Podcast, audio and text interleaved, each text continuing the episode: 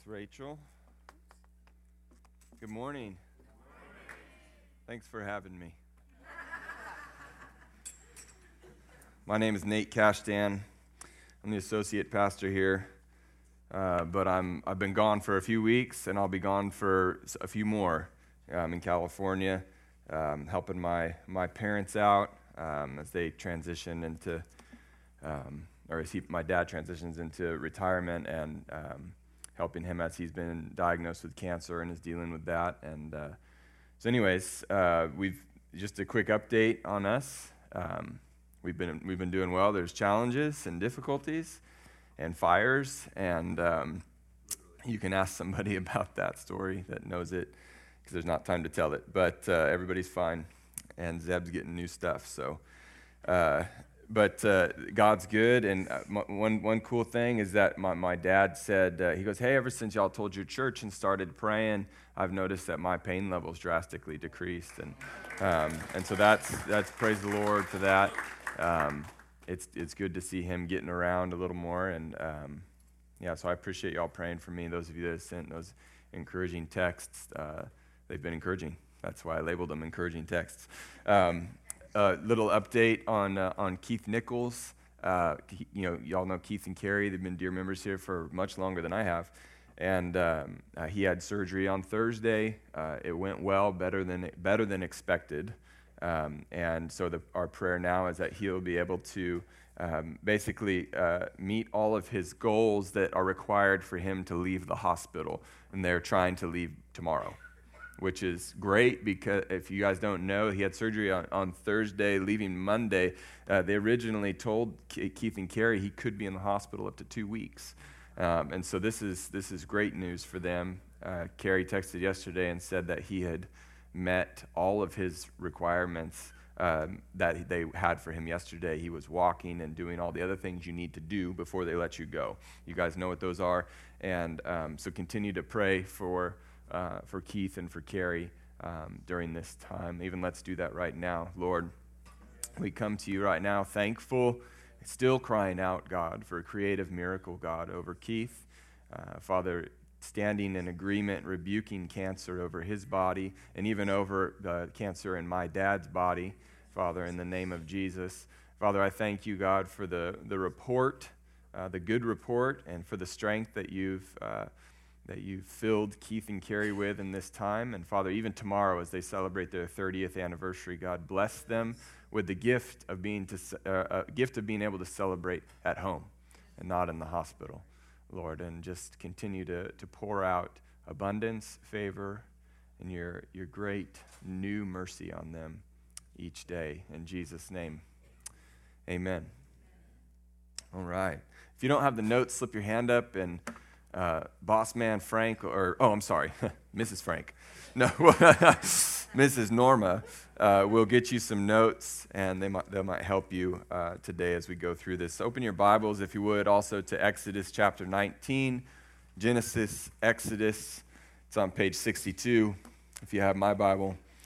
Um, that joke's still funny sometimes.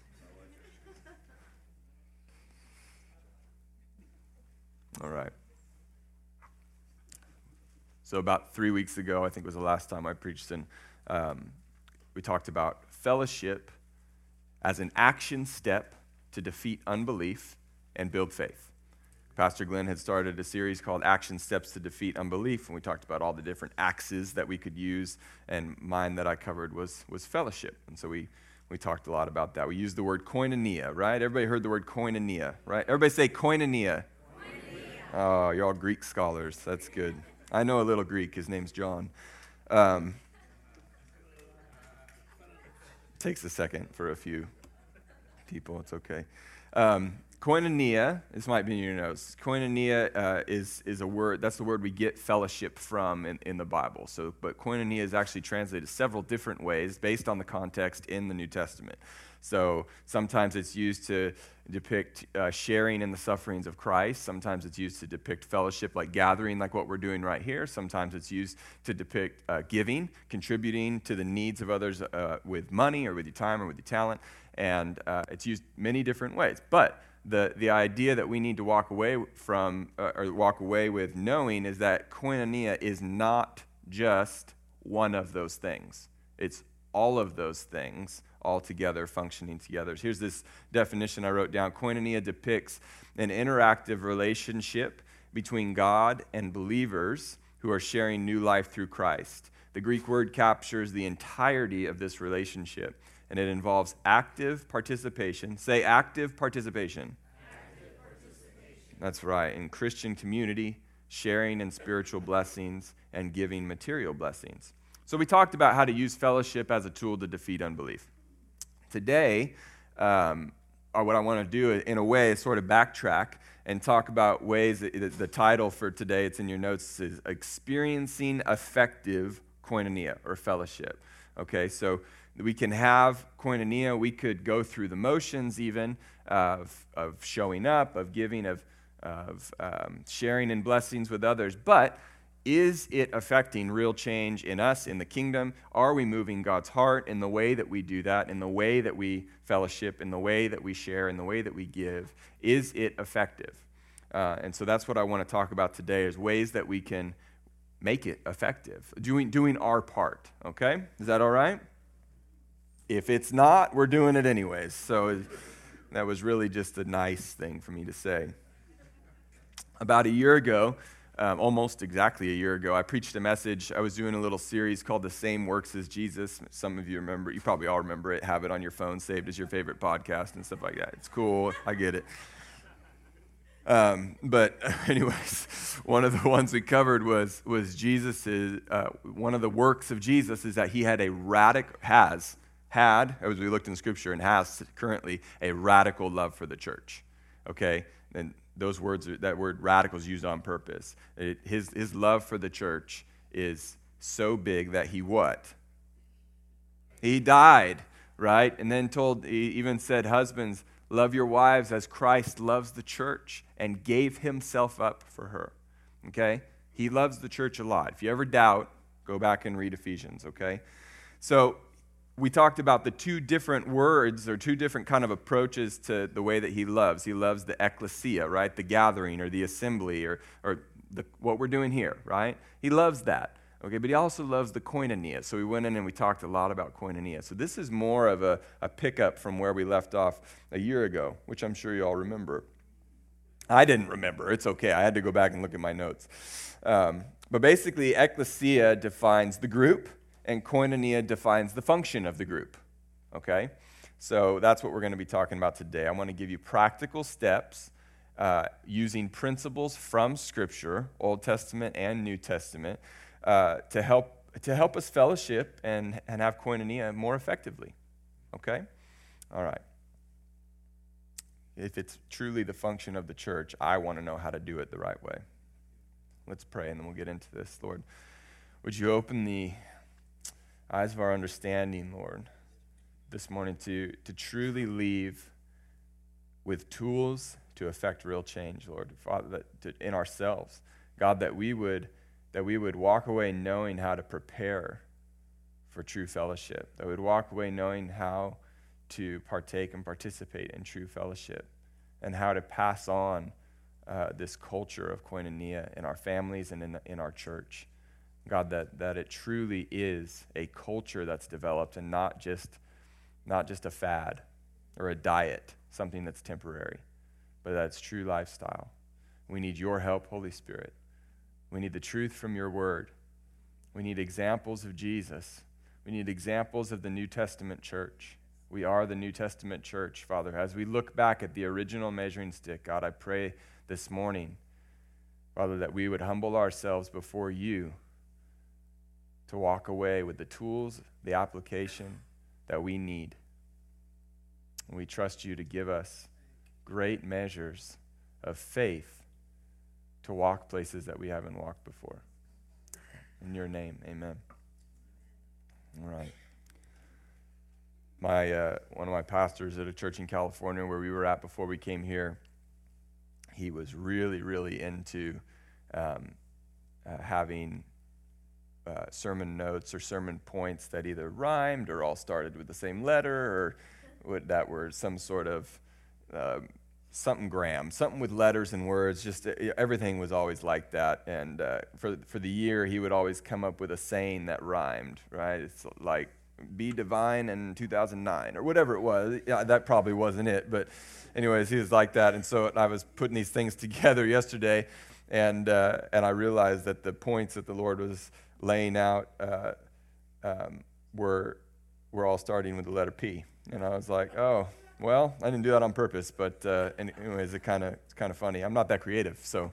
Um, anyways, Exodus chapter 19. If you turn there, if you're not there already, um, talking about preparation. Okay, one of the most important things uh, that we need to know as we as we talk about how to prepare to have effective koinonia or how to prepare to have effective fellowship is that we have to understand that Jesus is the central figure in koinonia okay? That if we gather and we're not gathering first to gather with Him, we've missed the point, okay? So if even, even today, coming, coming to church for, if I come to church for Nate, that's not bad.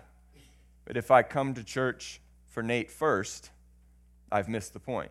See, actually, we come gather because of Jesus. We come gather for Jesus. We come gather to love on Jesus. And then we are all effective. We, we, uh, I still receive. Okay, I st- there's, a, there's a fear, I think, that a lot of us walk in sometimes and are like, well, if I, if I don't look out for number one, I'm not going to get what I need. Okay, that's not a new problem. You can read your Bible. And, and that's, not, that's not new. But, uh, but there's a, there is, read the story of the Israelites it was all about, but if we don't, even when Moses left, they were like, well, what if I get, we have to build a calf? I don't know. I don't know. That was, that was, that was done out of fear. Okay, they did it out of fear because, and they were looking out for number one. If we don't do this, we won't get what we need. Okay? And so I encourage you, even right now, just open your mind to that idea that may be fresh. It's okay if it's fresh. But this idea of truly coming to meet with Jesus first in everything that you do with that on your mind, with that on your heart, and with that in your actions, your actions reflecting that truth, then we move forward into how to prepare. Okay, how do we prepare uh, for fellowship or how do we prepare for koinonia? I'm going to read this story out of Exodus 19 about how the Israelites prepared to meet with God.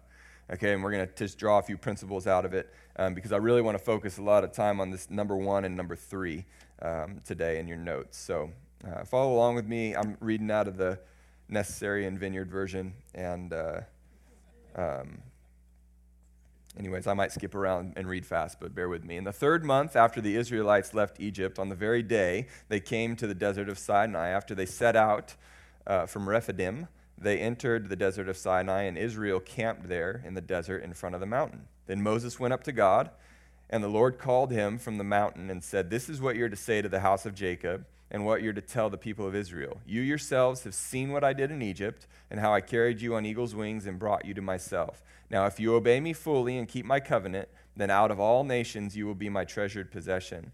Although the whole earth is mine, you will be for me a kingdom of priests and a holy nation. These are the words you are to speak to the Israelites. So Moses went back and summoned the elders of the people, set before them all the words the Lord had commanded him to speak. And the people all responded together we will do everything the Lord has said. By the way, that's a really good response. Just write that down. Okay? That's just great. If you just read the Bible and then say, We will do everything the Lord has said, that's good. Then you got to do it. So Moses brought their answer back to the Lord. Verse 9 The Lord said to Moses, I am going to come to you in a dense cloud, so that the people will hear me speaking with you, and you will always and, and will always put their trust in you. Then Moses told the Lord what the people had said. And the Lord said to Moses, Go to the people and consecrate them today and tomorrow, and have them wash their clothes and be ready by the third day, because on that day the Lord will come down on Mount Sinai in the sight of all the people. Put limits for the people around the mountain and tell them, Be careful that you do not go up the mountain or touch the foot of it. Whoever touches the mountain shall surely be put to death. He shall surely be stoned or shot with arrows. Not a hand is to be laid on him. Whether man or animal, he shall not be permitted to live. Only when the ram's horn sounds a long blast may they go up to the mountain. After Moses had gone down the mountain to the people, he consecrated them, and they washed their clothes. And then he said to the people, Prepare yourselves for the third day, abstain from sexual relations. On, uh, verse 16 On the morning of the third day, there was thunder and lightning, and with a thick cloud over the mountain, and a very loud trumpet blast. Everyone in the camp trembled. Then Moses led the people out of the camp to meet with God, and they stood at the foot of the mountain. Mount Sinai was covered with smoke because the Lord had descended on it in fire, naturally. And the smoke billowed up from it like smoke. The, uh, the smoke billowed up from it like smoke from a furnace. The whole mountain trembled violently, and the loud sound of the trumpet grew louder and louder. Then Moses spoke, and the voice of God answered him. The Lord descended to the top of Mount Sinai and called Moses to the top of the mountain. So Moses went up, and the Lord said to him, Go down and warn the people so that they do not force their way through to see the Lord, and many of them perish. Even the priests who approach the Lord must consecrate themselves, or the Lord will break out against them. Moses said to the Lord, The people cannot come up Mount Sinai because you yourself warned us. Put limits around the mountain and set it apart as holy. And the Lord replied, Go down and bring Aaron up with you. But the priests and the people must not force their way through to come up to the Lord, or he will break out against them. So Moses went down to the people and told them. And then Moses gets the Ten Commandments. That's the next, the next chapter, and so on. Okay, so I looked here, I read this story, and I said, what principles can we draw out of this? Because these people just met with God. God said, said to Moses, gather the people so they can hear me talk to you. Okay, basically, they said, I want them to eavesdrop on our conversation and see this. Okay? And so Moses went down and told the people, You're going to overhear what God's going to say to me. We need to get ready. So there was a process that they actually went through to get ready to overhear God speak to Moses or to be close to his presence. That's pretty intense. They weren't meeting with God. Moses was. They were overhearing it. Now it's really cool. I understand that there's a lot of there's a lot of things that don't translate through to the new covenant. Thank God, right? So that the, the veil's torn, we can come into His presence and not die, and we can we, we can approach Him without the mediator, without the priest, and, and these are great things. But the principles I want to draw out of this are in your notes and kind of answer the question: What did the Israelites do to prepare to meet with God or prepare to to fellowship with God. And the first thing that was important to them that, that I see from this story is holiness, is that Moses told them, Go wash your clothes. Okay, it was a sign of, of, of purifying, right? It was a, an act, an action step that they could actually take to, to become not dirty, not stinky, not stained, uh, because they were going to go, it was almost like getting dressed up, okay? Holiness was important. They valued presenting themselves holy before the Lord uh, he, it says here in this passage, it's quoted again in Hebrews that we are a royal priesthood, a holy nation, a people belonging to God, right? So if, if we are indeed holy, if we are indeed set apart, we should be set apart, right? If he has labeled us priests, if he has labeled us holy, if he has labeled us royal, act like it, right? That's, and so, and so in one of, the, one of the practical ways that we could prepare for effective fellowship is to value holiness. It's like Moses and the Israelites valued holiness. Okay? And the second thing is a fear of the Lord. I see that they had a, a extreme fear of the Lord. It demonstrated in the fact that, they, that Moses had to set up barriers so that they couldn't get to the foot of the, the foot of the mountain or else they would die. Okay? And, and Moses had this fear. He, he knew he was serious. He knew God was serious, which is why he told the people, don't do it. And remember, you, remember from the story, the, the fire comes down in the cloud, and this, this conversation that goes on that says, like, just so you know, they're going to start pushing and shoving to try to get up to me. Stop them, because it's not going to go good for them. And so he does. He stops them. And he even says, and, he, and, and Moses comes and reminds God, remember you told us to set up barriers, you know, to not come up to you. And, Well, okay, get the priests and, you know, and, and so on. You can reread the story. But the fear of the Lord is important. See, when we're fearing the Lord, we get outside of ourselves. We stop worrying so much about what, what other people think, even what I think about myself, and I worry about what He thinks about me. I worry about what He says about me, and He says over me, and what He tells me to do. When I'm fearing the Lord, I'm valuing His precepts, His statutes, His commands over other things. Okay, you can have a you can have a weak fear of the Lord and still have you can still have some fear of the Lord. It's like, well, I value what he says about marriage, but I don't really value what he says about church. A weak fear of the Lord. I want I want to see in myself, I want to see in our church and our families an intense fear of the Lord. An intense fear of the Lord. Where we value, where we are crying out, Lord, I'm positioning myself before you, I'm putting myself at your mercy and saying, I, I only want what you want. I only want what you want. I'm not concerned with what the world says over me. I'm concerned with what you say over me. I'm concerned with what your word has commanded me to do. I'm concerned with who you've revealed yourself to be in Scripture. That's what I'm concerning myself with and spending my time wondering about. Fear of the Lord combats selfishness. It's good. And the third thing in preparing that I see from this story is obedience. Okay, the people, now, the people didn't always, the Israelites we know, they didn't always obey, but they did in this story. So Exodus 19 is a good example of their obedience. What was their, what was their answer? Remember when Moses comes down with this message from the Lord, God says, Go tell all the people. So he tells the people, and the people say, We will do it. Right? That's, that's good. That's obedient. They, they, they did the right things, exactly what they should have said, and they obeyed. They waited. They heard the trumpet blast. They all went. Remember, said, "Don't come out to the mountain until you hear the trumpet blast." They heard the trumpet blast. They all came out. Don't touch the mountain. So they didn't. They said, "Listen." So they listened. They trembled, right? And we tremble too, by the way.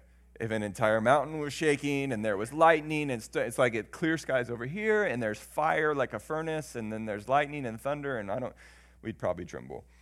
Definitely record it, right? You know, I'll be sitting down there like this.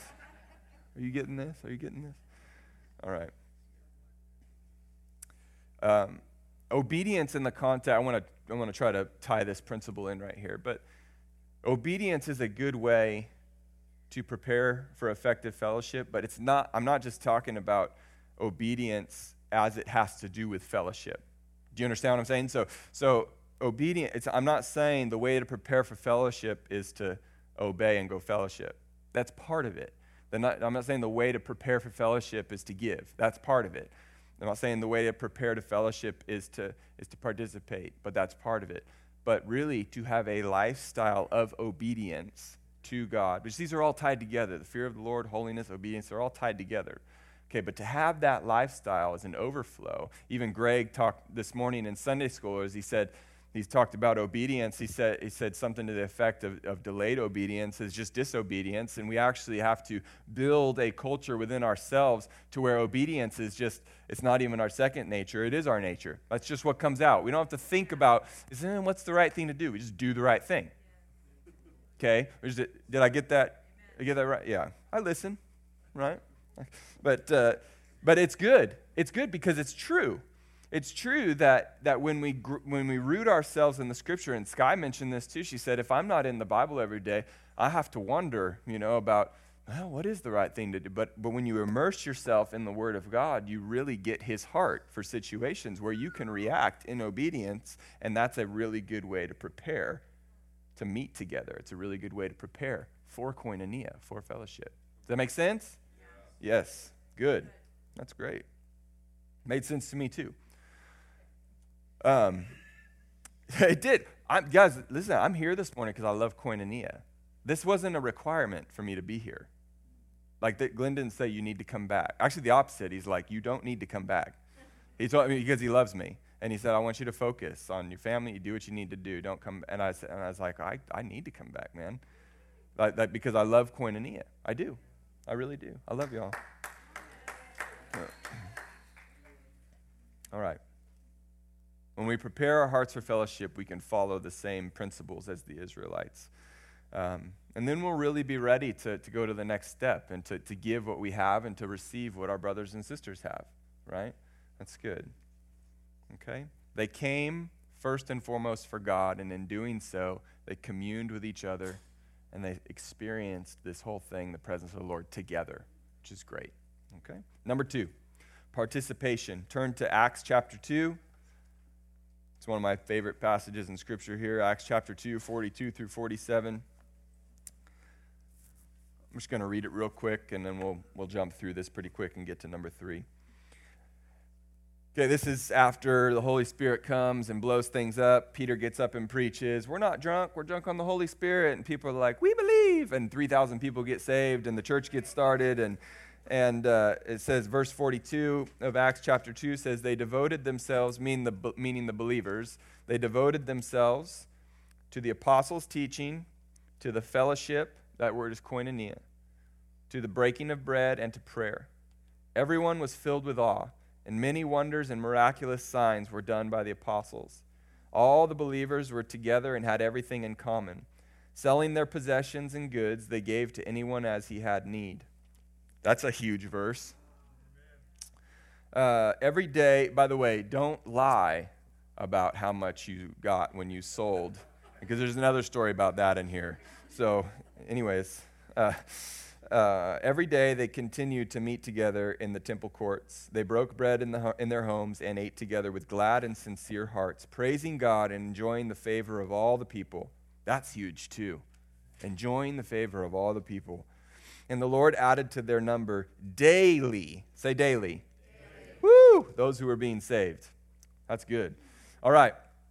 Participation is the second, kind of the second act or whatever of koinonia the preparation the participation uh, there's there's i was thinking about this, this over this last week and there's just some people in our congregation many of you just do this very well many i mean many of you do it very well and some people that st- i don't have time to name everybody's name but the lord really highlighted uh, norm to me norm Menke. he, he does the he does participation very well uh, wholeheartedly. You can see uh, what, where he prioritizes things. Todd and Sarah Adams, they do, they do participation very, and I'm not talking coming on Sunday mornings. This, I mean, that's part of it, but, but they do participation very well. Joseph and Chelsea Schultz, they do participation very well. And these are people that we can really learn from and, and people that the Lord has, uh, has done an, um, amazing works in.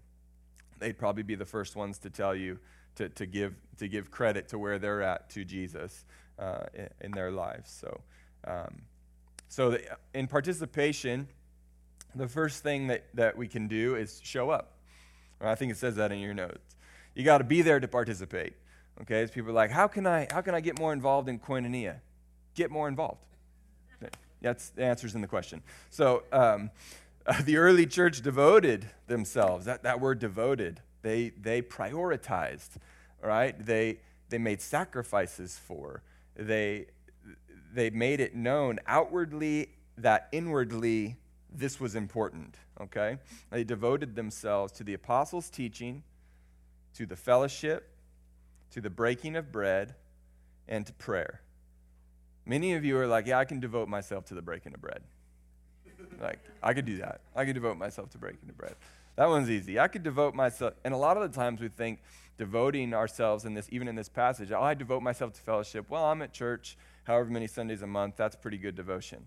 Man, that uh, we're kind of missing the point of koinonia. It's not, it's not church attendance. That obviously is an overflow, but remember, first, it's meeting with Jesus. And first, it's the sharing in and participating in and giving and contributing and, and, and experiencing. It's an interactive uh, word. Okay? So show up. You got to be there to participate. Number two, give. God's design for his church doesn't work without everyone participating and giving money to the support or to support the work of the local church. Gonna let that one hang for a minute. No. Oops. Just kidding. The early church is recorded having sold possessions and goods because it was better for the body. I love it. It also says they had glad and sincere hearts and enjoyed the favor of all the people having done that. So again, there's a fear. It's like, well, if I if I tithe or if I give, then I won't have enough for. But it actually says that they they they had glad and sincere heart. Sounds like they had more than an actually that's it says that no one had a need. That that's the reason they gave is to meet all the needs.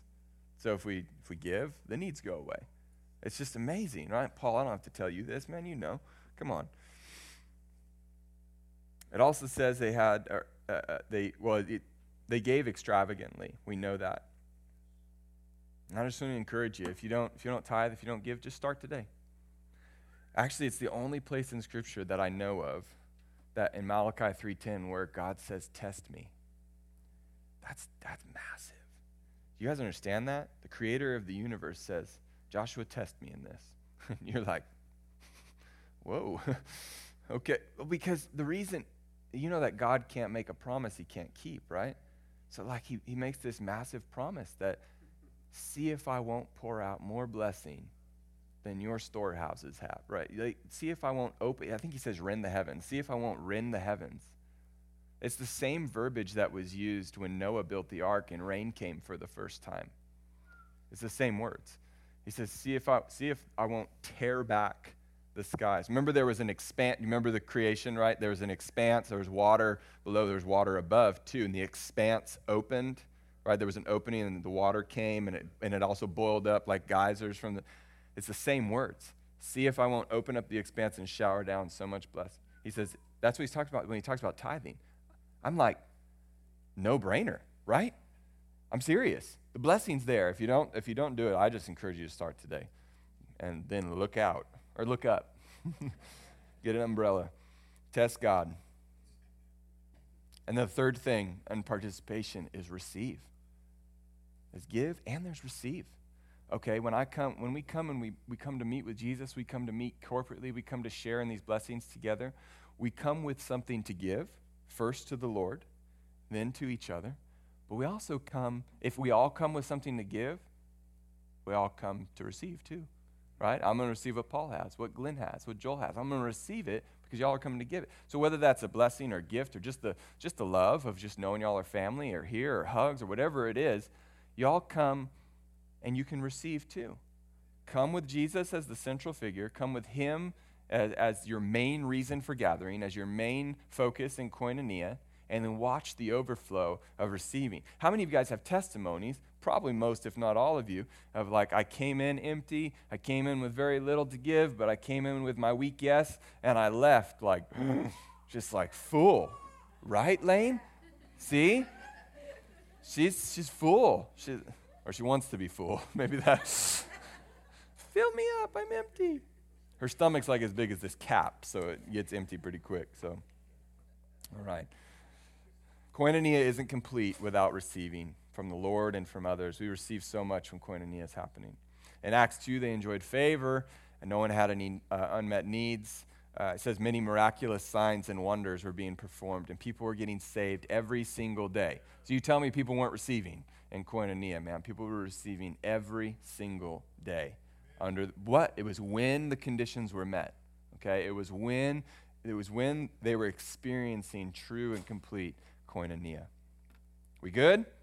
Number three, preservation. Preparation, participation, preservation. Evaporation. Guys, you remember that song? Wow, just went somewhere else.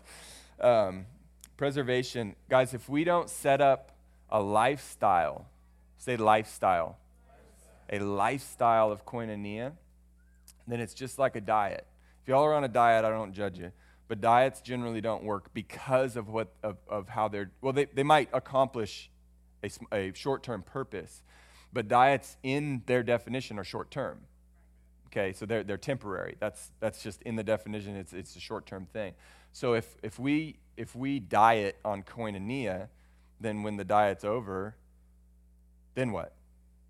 You, you guys see what I'm saying? And I'll tell you what is the then what is isolation or indifference. Happens all the time. See it happen to our brothers and sisters all the time. The devil wants you isolated because koinonia is powerful. Koinonia is, is, where, is a lot of the time where our strength is, is built up the most, is in koinonia. So if, if the joy of the Lord is our strength, we find joy in gathering together. What does the devil want us to do?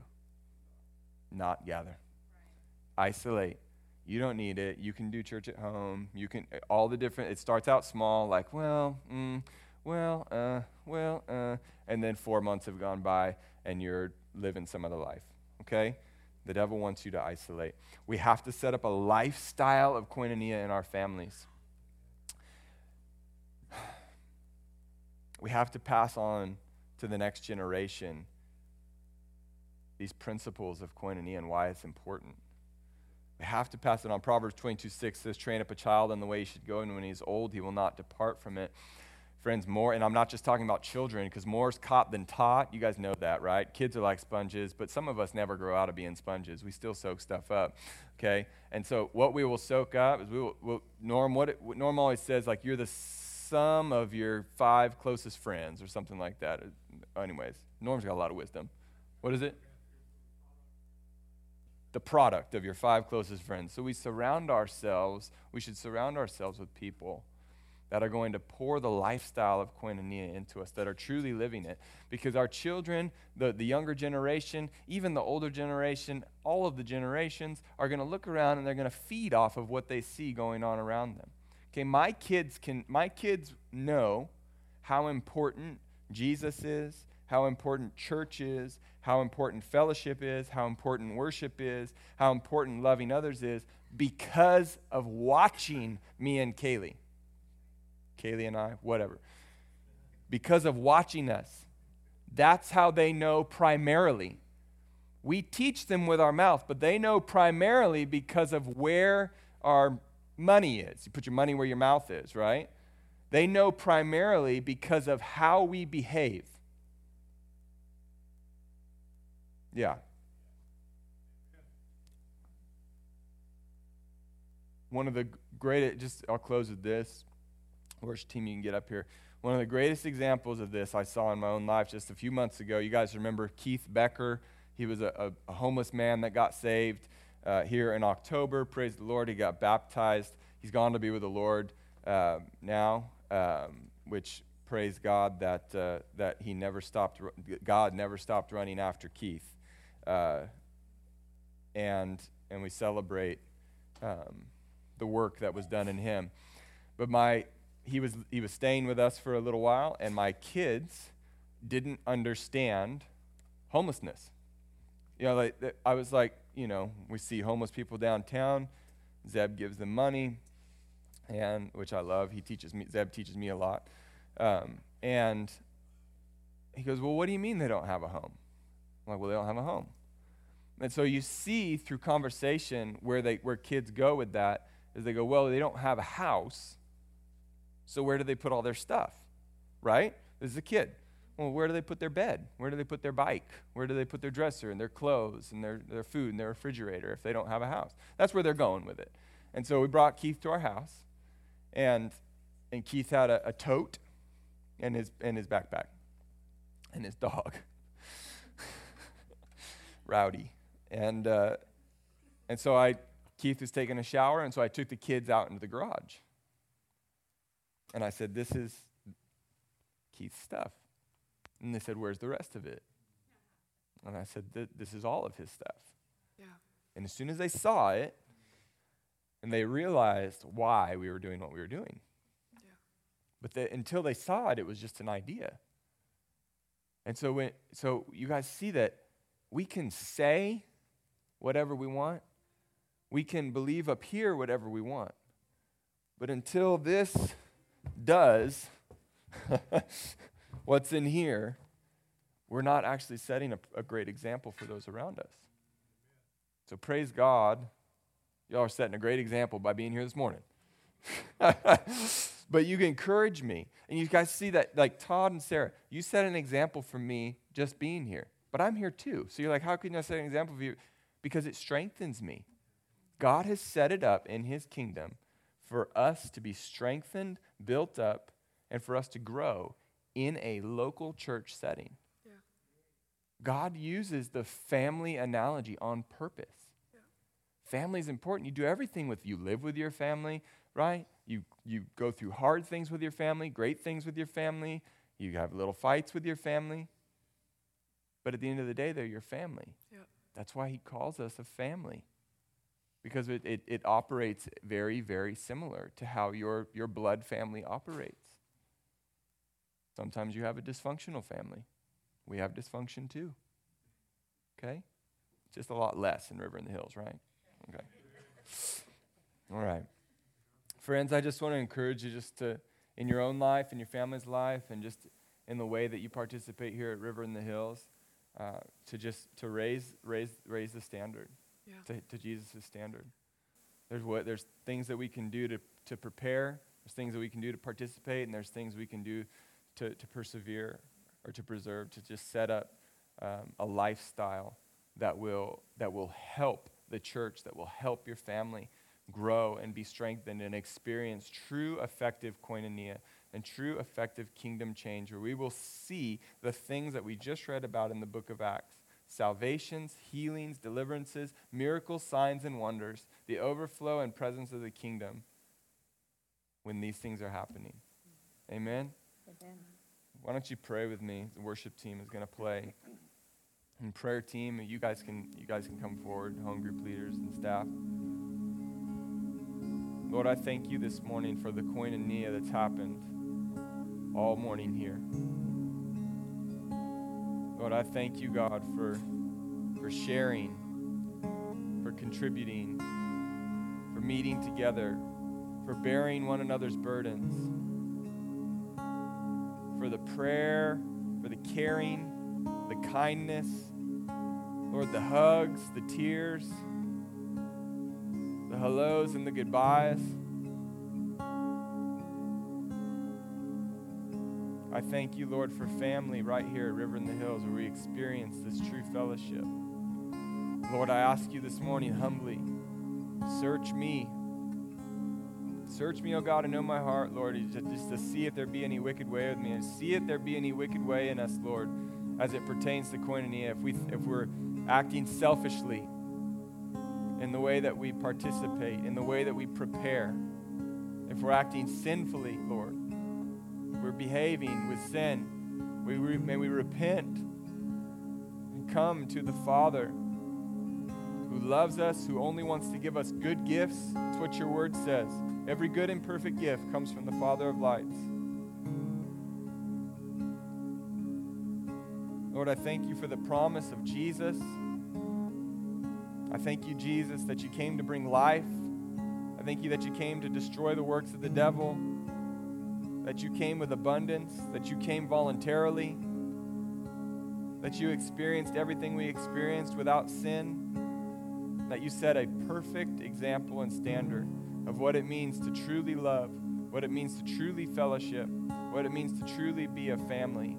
You set the example, you instituted this thing we call church. I thank you so much for the local church.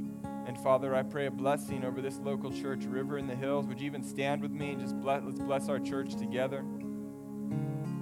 We speak a blessing over River in the Hills Church, Lord, in every area, God.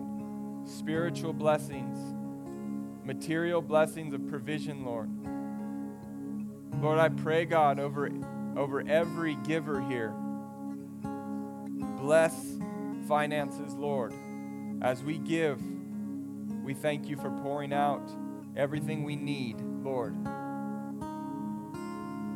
As we give, as you've asked us to give, as you've demonstrated giving, Lord, may we have a, a heart of extravagance, generosity, and joy when it comes to giving, Lord. May it be the first check we, we, we write every month, the first credit card transaction.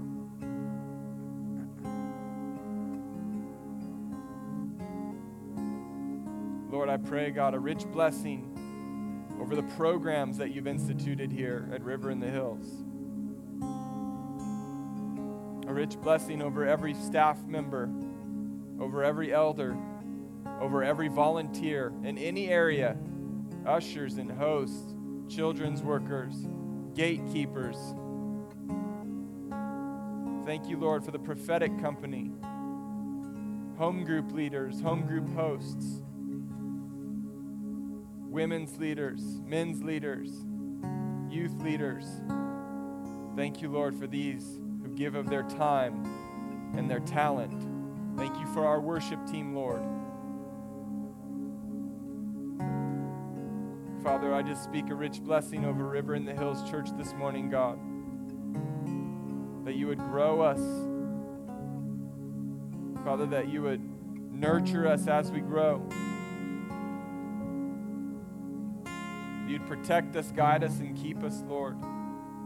As we are your children, we are your body. And Father, as we go about the rest of this day, this week, this month, God, remind us to take these action steps, even that we've learned about, to defeat unbelief, Lord, that we'd pray in the Spirit, that we'd read the Word of God, take it as our medicine, that we'd be thankful, that we'd give thanks, Lord, that we would fellowship, that we'd prepare, Lord, in holiness and obedience, Lord. And even as Glenn preached last week, Lord, we would exercise the faith like the Syrophoenician woman in desperation and humility, God crying out to you, the author and finisher of our faith, the giver of good gifts, the holder of every, of every good thing that we desire. You withhold no good thing from your children. We love you Lord.